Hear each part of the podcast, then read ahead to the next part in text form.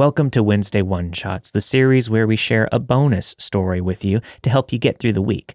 And let's just pretend that I didn't forget to release this on Wednesday, and it's definitely not Friday. In any case, this week we have a story from a listener named Dani called He Followed Me. I've listened to this podcast a lot, and it made me think of my own story. This was almost seven years ago. I live somewhere where I never thought something like this could happen. I live in a small town called Paradise in California. We have our occasional addicts and drunks, but for the most part, I would say that our town is pretty calm and quiet. I'm 16 now, but this happened when I was about nine years old. For context, I'm a female, and I was very small at the time, so I couldn't really fend for myself if something were to go down. School was almost out for the summer, so it was pretty hot outside. It was the end of the school day, and I was getting on the bus. On the bus, I walked to the second to last row of seats and sat down with my friend who we'll call Megan. Megan and I were goofing around, just being kids who were bored on a school bus. Her bus stopped before mine, so eventually she got off the bus. My stop was about 10 minutes after hers. Sometimes on the bus rides, we would notice this creepy white van with rusted wheel rims that would drive alongside our bus. No one seemed to think anything of it. We couldn't really see who was driving it, so we were pretty sure that it was harmless. When we reached the bus stop that day, the van stopped and parked, and there was this sketchy guy standing next to it. The walk from my bus stop to my house was about a 14 minute walk.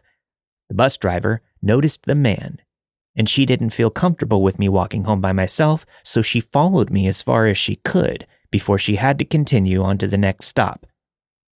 I got home safe that day, so I'd like to say that it was a happy ending.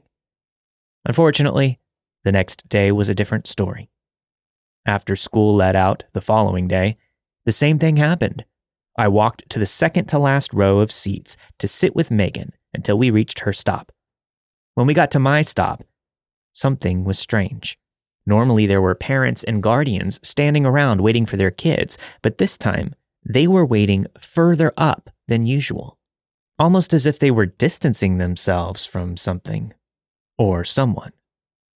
Then I saw the van and the sketchy guy standing outside of it.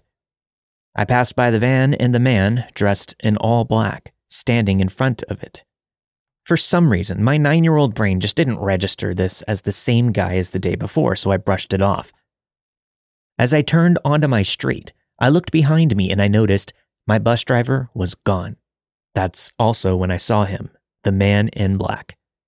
He had the hood on his hoodie pulled up, and he was wearing gloves, walking in my direction. Now, remember, as I said before, school was almost out for the summer, it was easily about 97 degrees outside, so no hoodie or gloves necessary. He was wearing a backpack and he had his hand in his pocket as if he were holding something. I thought that it was very weird.